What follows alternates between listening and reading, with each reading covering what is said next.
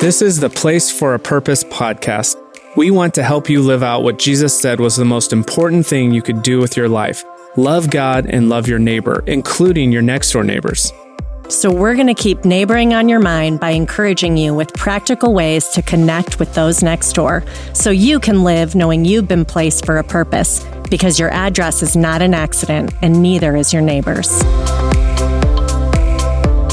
Welcome back. Today we are following our series Finding Your Place with author Ashley Hales, and we will be discussing her book Finding Holy in the Suburbs Living Faithfully in the Land of Too Much. Ashley holds her PhD in English from the University of Edinburgh, Scotland, and she and her husband Bryce co host the Cartographers podcast and are the co founders of the Willowbrae Institute, a think tank researching the intersection of Christianity and the common good in America. They have four kids and live in San Luis Obispo, California. Welcome, Ashley.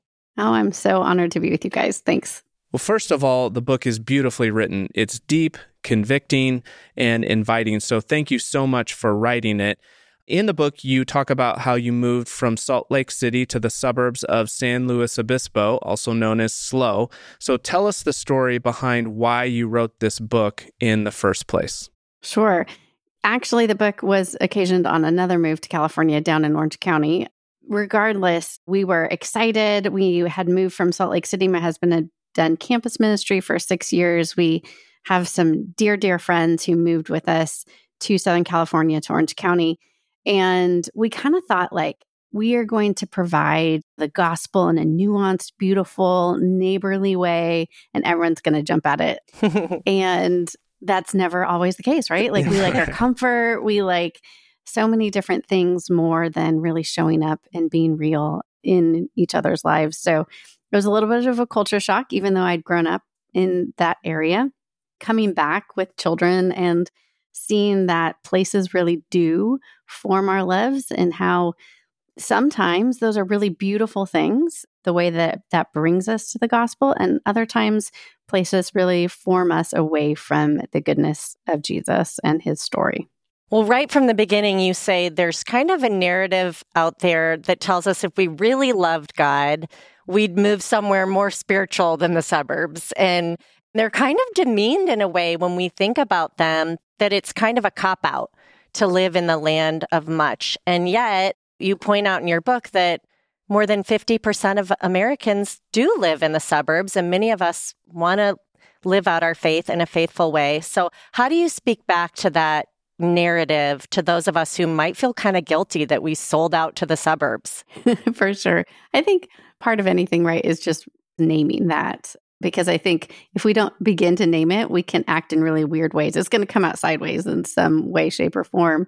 And so to just name this is a little bit awkward given the injunction in scripture and to be amongst the poor, but also firmly knowing that God has placed all of us in different places and in different stations of life and different kind of cultures all around the world to be really the mouthpiece of Jesus and the hands and feet of Jesus. And so it was a real struggle for me because I would see my friends like going overseas or on mission trips or serving in their time off or even moving to inner cities. And I felt like, does God really have a place for me here? Is he really good here? And it felt like doing something harder sometimes would be actually easier more clear about calling and vocation and what does it look like to love Jesus and our neighbors than in an area where there's a Starbucks on every corner and you're just talking to the fellow soccer moms. So, yeah. Yeah. I really appreciate how you take us back to the story of how suburbs began. And you talk about how after World War II, when the upper middle class residents began retreating to these country manor houses away from the city, there was a promise of the good life for things like safety and beauty and comfort and ease. But then, as these places grew wider and richer, became known as white flight because of the lack of racial, ethnic, and socio-economic diversity. So I'm curious for you, why was it important for you to include this piece of our history for helping us understand the story behind the places that many of us live here in the suburbs? I think we can just try to live kind of unplaced and unhistorical lives often, right? Where we think, oh, this is just how it is. And either whether we don't know the history of our own actual places, we don't know even where our street names come from. Often it's just from a developer who says, like, those two words together sound nice. They're very uncreative usually. Yeah. I'm like, really? You can't do better than that. right. I know. Or like they're awkward even, but not to go on a tangent on street names, but many places they have a history to them and they are embedded in the street names. And if we take some time to begin to actually uncover the history of our place, I think it complicates the narrative. And I think it helpfully complicates the narrative because it says that we're not the first people here. And God has cared for this place for a long time. And there has been hopefully churches over generations and generations. And then that there's also been probably patterns of systemic sin and neglect in our places too. And so it's not to say that we are personally responsible for that, but that we are inheritors of that. And so we have the question of what do we do with that, whether it's some various forms of privilege, whether it's just the inability, our ability to kind of step back, uh, that we don't have to involve ourselves in some of the discussions that many folks are having. We need to begin, I think, to name those and to recognize those to say that this is not the way, this life where we can actually escape difficult circumstances or challenges, or we can choose to only congregate with people who think and look and shop the same way as us is something that doesn't usually move us towards resilience in the life of discipleship. It moves us rather towards kind of this homogeneity and comfort, which really doesn't reflect the multifaceted way that the kingdom of God is talked about in the Sermon on the Mount, for instance.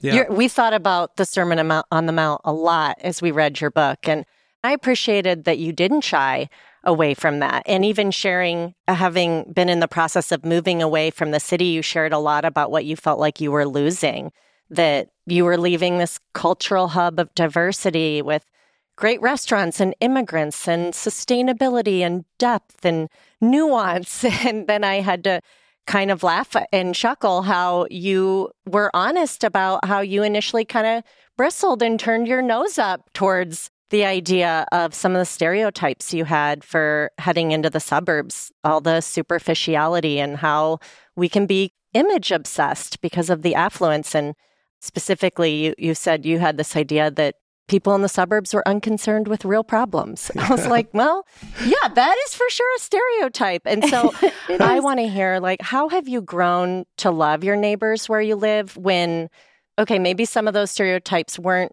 always true, but maybe some of them even were. Yeah.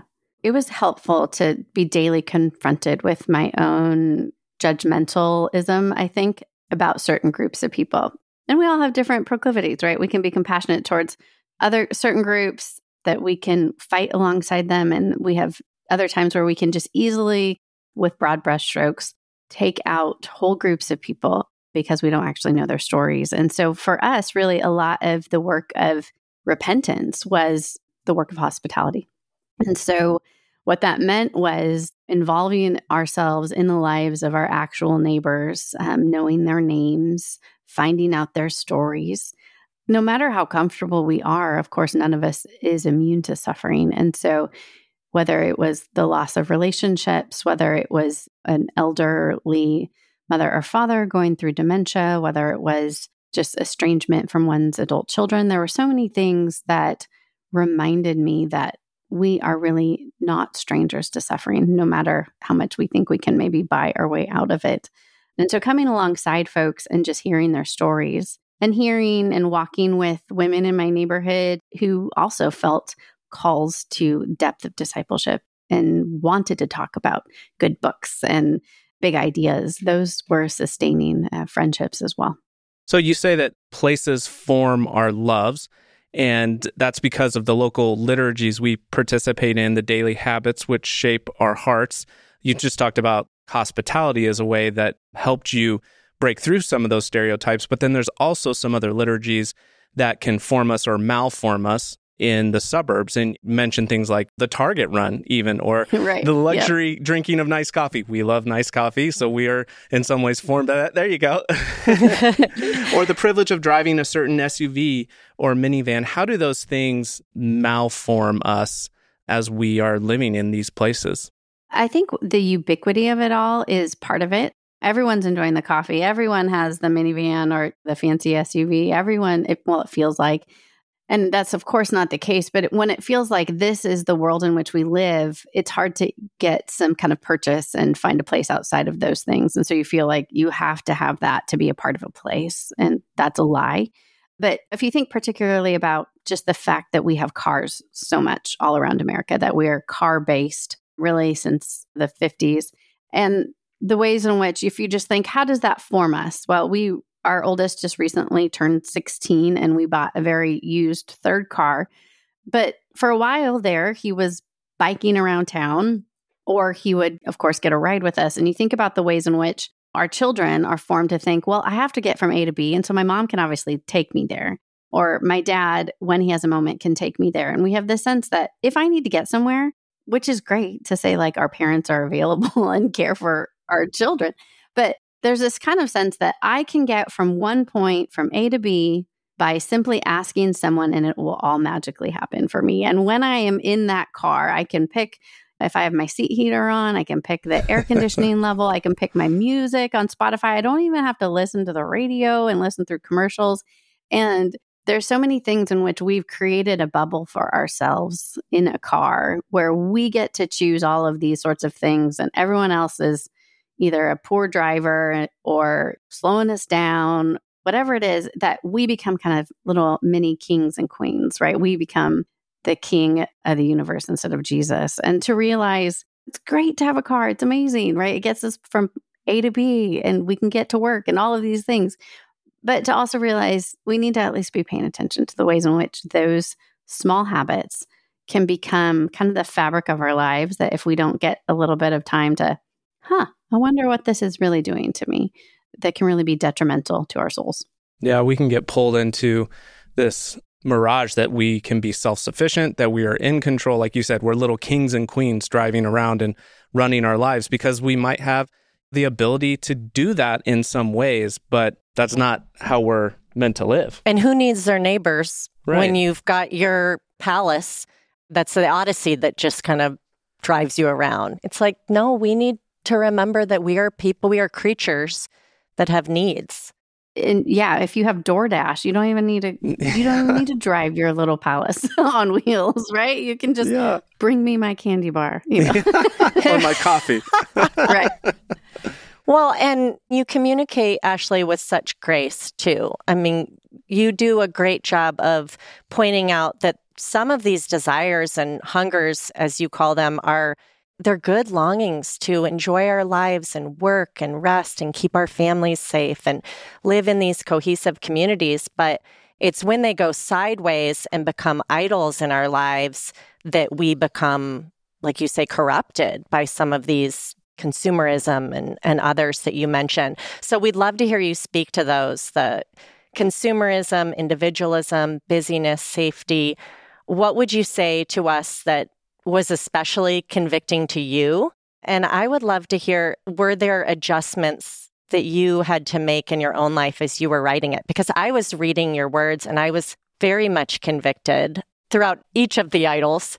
But yeah, what was it like for you writing those chapters? Yeah, I tend to write in process rather than I am the guru who has figured it all out. So it, it is me, as you say, wrestling with these issues and realizing I am a fellow pilgrim.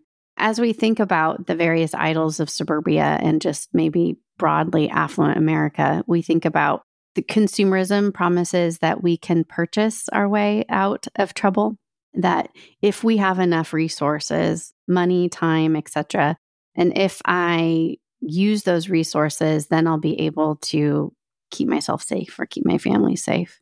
If you think about busyness, a lot of that is really around the issue of if I keep working, then I will be seen, known, and loved. If I keep moving, then I will kind of like a machine be valued.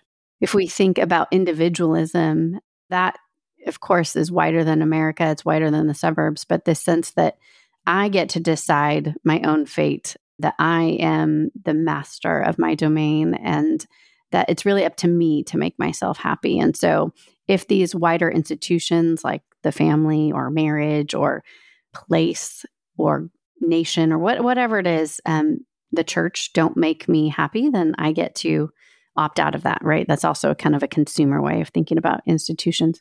And my second book, A Spacious Life, actually deals, I think, entirely with some of those concerns as well about this misconstrued view of freedom. And so, if this is the world in which we live, what do we do about that, right? Do we never buy anything again? Do we embed ourselves in some communist like community where we're living off the land? Do I just like quit my job? And some of us are kind of tempted towards that all or nothing thinking. Like yeah. that would just be easier, right? Is just to totally shut our door on all of these idols that I'm doing the right thing. But I think the way of the gospel and the way Jesus always interacted with folks is he would be able to see their heart motivations, right? And to the man who, the rich young ruler, and he says, and he doesn't say this to everybody, but he says it to him like, you need to sell everything you have and give it to the poor. And he goes away sad because he has great riches. But before we get to that kind of injunction of what to do, Jesus looks at him and he has compassion on him and he loves him. And so the request to like, for this particular person to give it away is based on Jesus's compassion and his seeing and the sense that true freedom was that he's noticing this man is totally enslaved by his wealth and his power. And so, what he needs freedom from are those things. And I think we have to start there that Jesus sees us and he has great compassion on us.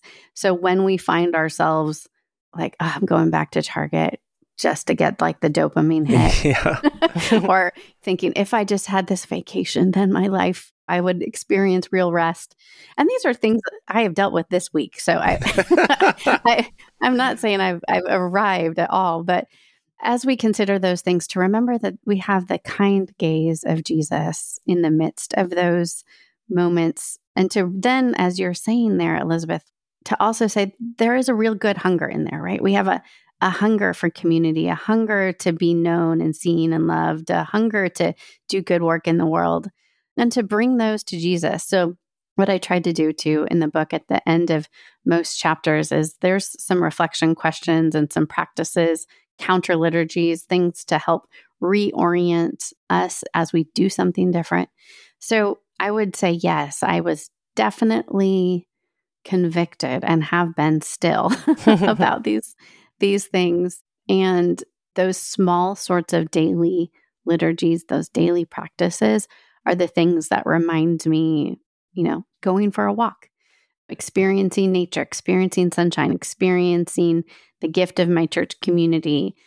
Those are things that reorient me to my place rather than when it's like, ooh, this shiny object, whether that's something to purchase or, you know, this shiny object of a new stage of life or a new place or a new house, whatever that shiny object might be, just to bring that to a God who loves us. And I was just encouraged to know there's a line where you say, what captures my imagination more, my countertops or the kingdom of God? and so yeah.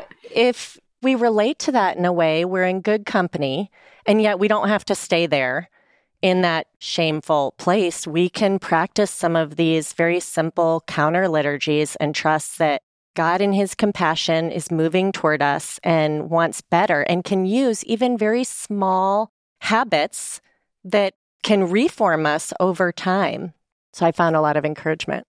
Yeah, what have been some of those counter liturgies that you've you mentioned some there at the end. I didn't know if there were any others that you engaged in, especially living in the suburbs that you found helpful. I think for me, just the way I'm wired, I can theorize and imagine and go down like crazy rabbit trails of thought or thinking or feeling. And so for me, one thing that's helpful is to get in my body. And so to either bring someone along with me for a walk or to have kind of a walking prayer practice is always helpful. It helps me remember and actually see my place and the actual people there. So I'm not imagining what it is that where I live and characterizing things with broad brushstrokes.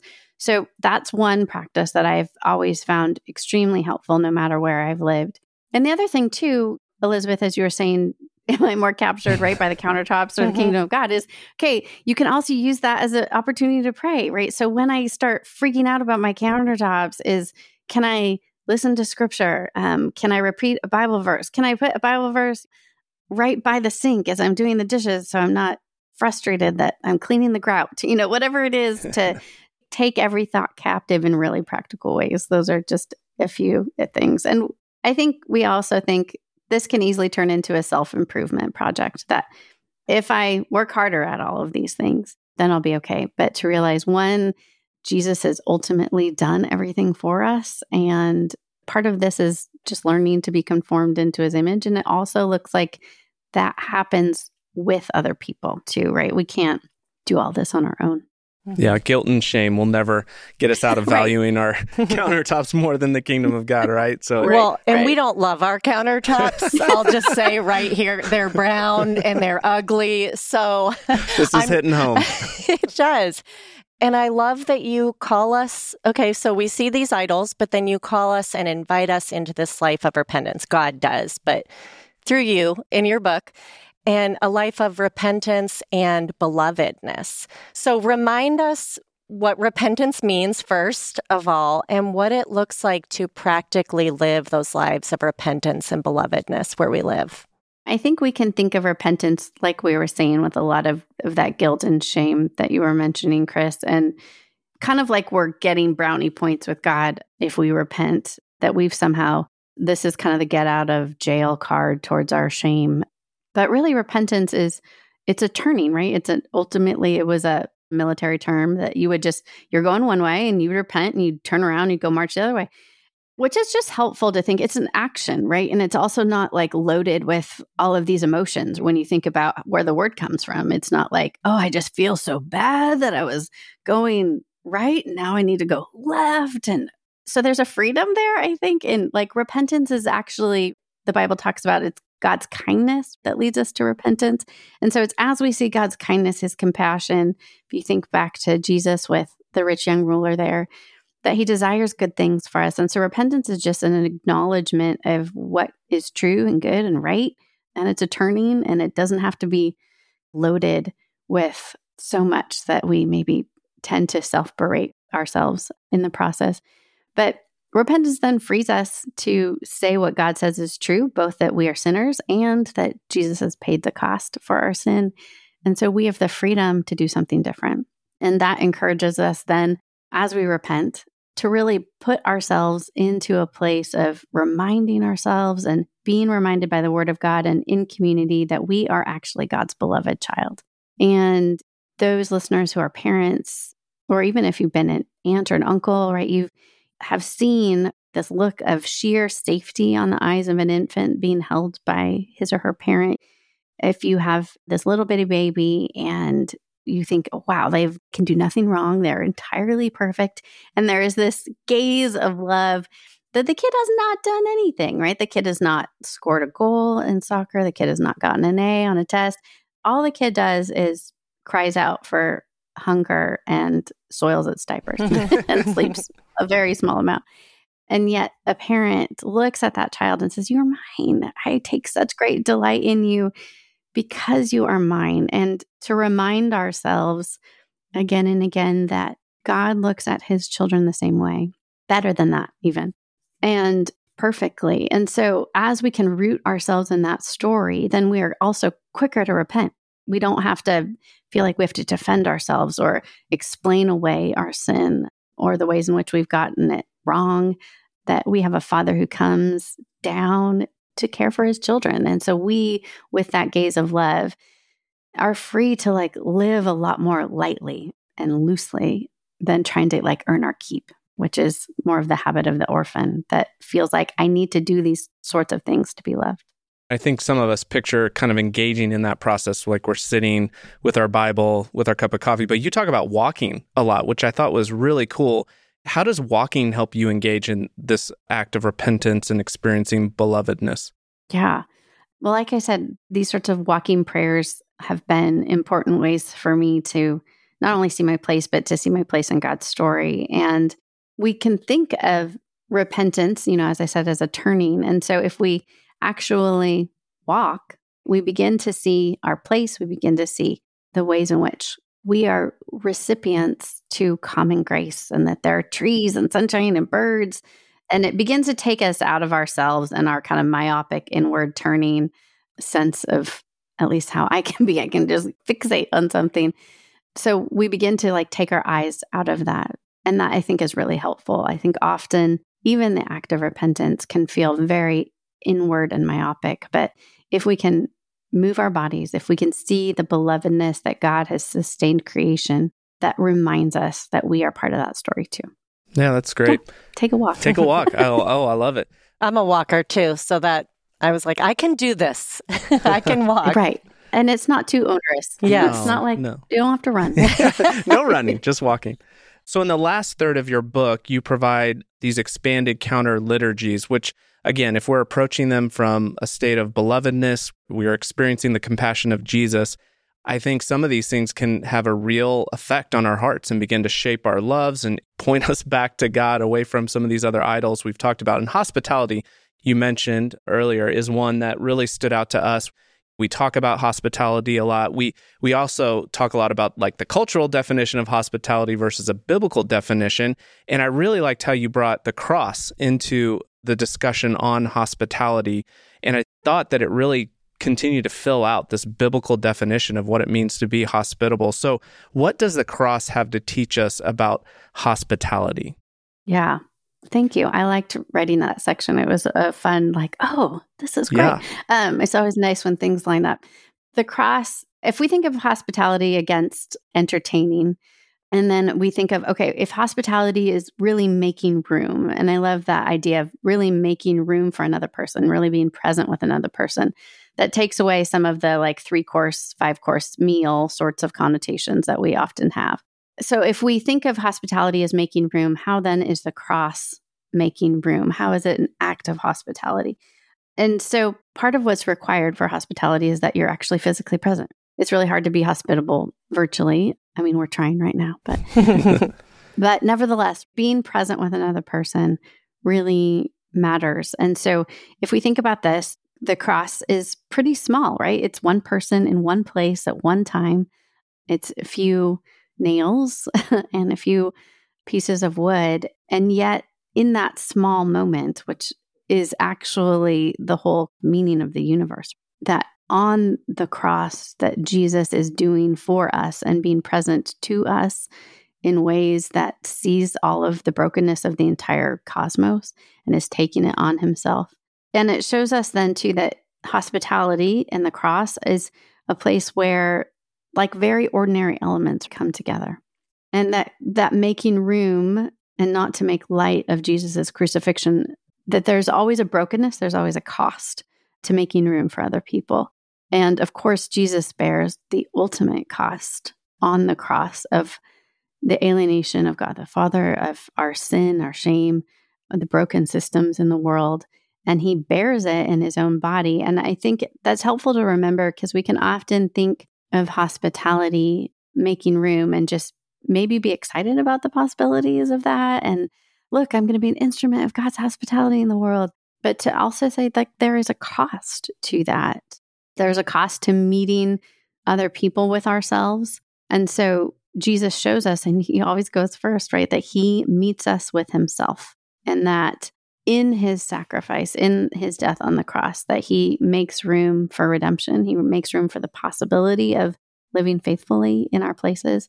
He makes room for the entire reimagination and restoration of the entire world. And so obviously we can't do that in our homes, you know, but it does give us an example of if the cross is where Jesus shows up, he offers himself.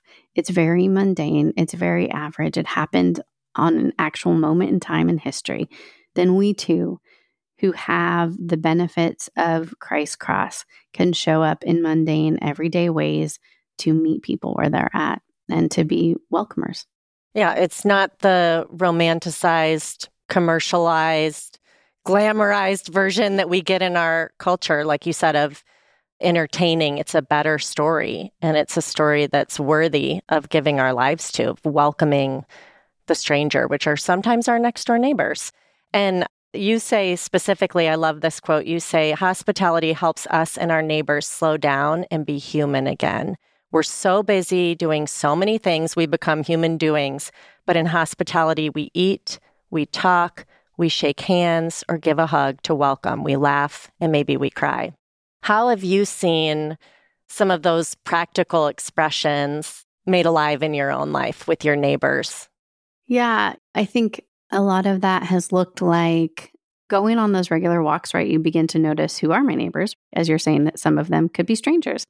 And so some of that often looks like embracing awkward conversations. Like, I know you we introduced ourselves when we moved in a few years ago, but I totally forget your name and now we just wave politely and I would like to get to know you. Like so you just kind of embrace the awkward and you're actually making people human to have a name and not just be this vague neighbor personality. So I think that is always a good first step and a reminder that it's okay. You can look silly and awkward to try to begin to welcome people. And so for us, a lot of that has looked like just inviting people into our home. We've had bigger homes and smaller homes in the past, and it really hasn't been a problem. People just feel so excited to actually eat a home cooked meal or have a piece of cake, even a cup of tea. And it doesn't have to be fancy at all, but people feel welcomed in college students, especially, like to have a home cooked meal and to be in the chaos of a family has felt comforting to folks. And so to realize when I take my eyes off myself and all the flaws I might see about my own home, or the flaws of myself and the ways I don't show up properly, or I've forgotten people's name, just to hold ourselves loosely and to hold the gospel and Jesus highly, I think helps us begin to be more hospitable so we can be present to another person rather than feeling like we need to dance around in circles and make sure everybody's happy. But that takes practice. And it means sometimes you're going to have really awkward conversations and dinners and meals with people, which we have. And sometimes you're going to really connect. And so I think it's just like, it's fine. Just embrace the awkward. Jesus loves you no matter what. And you can always order pizza if things burn. and it's going to be okay. Yeah, that's good. Even in as you're talking about being hospitable, and even in that example of walking up to a neighbor and saying, "Hey, we've lived next door. Hi, I'm sorry I don't remember your name." There is a vulnerability to that, and that's one of the counter liturgies that you say as well. Is being vulnerable has the opportunity to bring about new life and new relationships, but it's risky, right? We can find ourselves wondering is that vulnerability worth the risk? And so, what would you say to those of us who are resistant to the risks of vulnerability with our neighbors? If we think that our neighbors really do have something to teach us, so it's not just, I'm going to go be neighborly because my mission is like to convert my neighborhood, but rather, God calls us to be a good neighbor. And so that means paying attention. That means making room. That means going out of our way to see hurting people like the Good Samaritan and not walking past things that are hard to see or to comprehend because we're so busy and important. And so, if our attitude then is not like it's up to me to go save the neighborhood, but rather I have been saved by Jesus. And so I can't fail. Because I think a lot of times our vulnerability is linked to we don't think we're going to do it right or good enough, or we're going to make a mistake, or we're scared of failing in various ways. And so we push off vulnerability. And the invitation to vulnerability is probably an invitation to failure and to realize that all of our ultimate failures are covered by the blood of Jesus. And so it's okay. It's okay for me to fail, which is really hard for me as I was going to be the straight A student. So failure can really be a gift, and our vulnerability is a gift to other people because it shows that we're present as well, right? That if we're able to let our guard down, our vulnerability welcomes someone else's vulnerability. And I think it was Brene Brown, the sociologist, who was talking about vulnerability is the first thing we look for in other people, but the last thing we're often willing to give ourselves. And it's a helpful thing to say that which we all know, right? If you are welcomed and you experience someone's vulnerability, you actually lean in. So to just remind yourself that that's my reaction is to lean in. And so let me just practice and it's okay to fail. I love that. So you conclude your book really with a calling to what you call shalom, what the Bible calls shalom, the wholeness of the suburbs, seeking that. And I find myself imagining what it would look like if God's kingdom were increasingly to come and his shalom would increasingly come in our neighborhood. And I personally imagine lonely and isolated neighbors being brought into community and having connection. And I think about families beginning to follow Jesus and learning to be merciful and peacemaking and being satisfied by doing the good works they were created for. What comes to mind when you think about God's kingdom coming more and more in his shalom and flourishing coming to your neighborhood? Sometimes I like to think about shalom and connection and wholeness. And I actually have this as kind of the ending of my second book. This kind of almost like this crazy street party, right? Where I like it. Like there's no cars and there's tables with white linen tablecloths in the middle of the street and there's bands on porches playing and every it's like the best potluck with really good food that everyone's showing up for and that there's art and beauty and mutuality that's kind of my modern version of like the supper of the lamb i think a little bit that mm-hmm. the marriage like feast it. of the lamb that we'll all be invited into so and the sense that everybody's welcome and you know people are all doing their own thing but um, are all kind of around together in this joyful throng full of good food and good drink and that's probably unlikely to happen in my little suburban track home neighborhood um, but you know like what are some steps towards that we have some friends in Denver and they've started like a wine Wednesdays with their neighbors where they get together every Wednesday for a few months and they talk about wine and and it could be anything. But that was a way to consciously bring people together. It was a set amount of time too so it wasn't like you have to do this forever. And there was a reason to gather. And so i think there's things like that that you can do or book clubs in one of my old neighborhoods during Halloween, people would leave little boo baskets and you'd like, it was like all these little goodies and you'd like ding dong ditch someone, you know? And so it was just a way to create neighborliness that I think with a little bit of creativity or a little Pinterest search, you could begin to kind of change the tenor of your neighborhood towards some of that mutuality and freedom and camaraderie that begin to be then hopefully places where you can increase vulnerability and then you can then increase your conversations about why you're doing this because I think Jesus loves this place too. It's great. It's a beautiful picture. Well, Ashley, in your writing, you bring a high challenge for those of us living in the suburbs, and you don't shy away from the hard things. But with that, you bring high grace and vulnerability. And because of that, your voice is one that I think will continue to be an important one to listen to moving forward. So I would encourage everyone to follow her podcast, The Cartographers, buy her books, Finding Holy in the Suburbs and The Spacious Life. So, Ashley, thank you so much for joining us. We really enjoyed this conversation. Thank you, Ashley. You're welcome. It's been such a pleasure. Thanks for tuning in. Leave us a comment with your thoughts on today's episode, or let us know other topics related to neighboring you want to talk about. Or follow the link in the show notes to share a neighboring story with us. Tell us what you're trusting God for in your neighborhood and how you're seeing God at work. You can also follow Placed for a Purpose on Instagram, and you can help others find us by leaving a review, subscribing, and sharing this episode with a friend.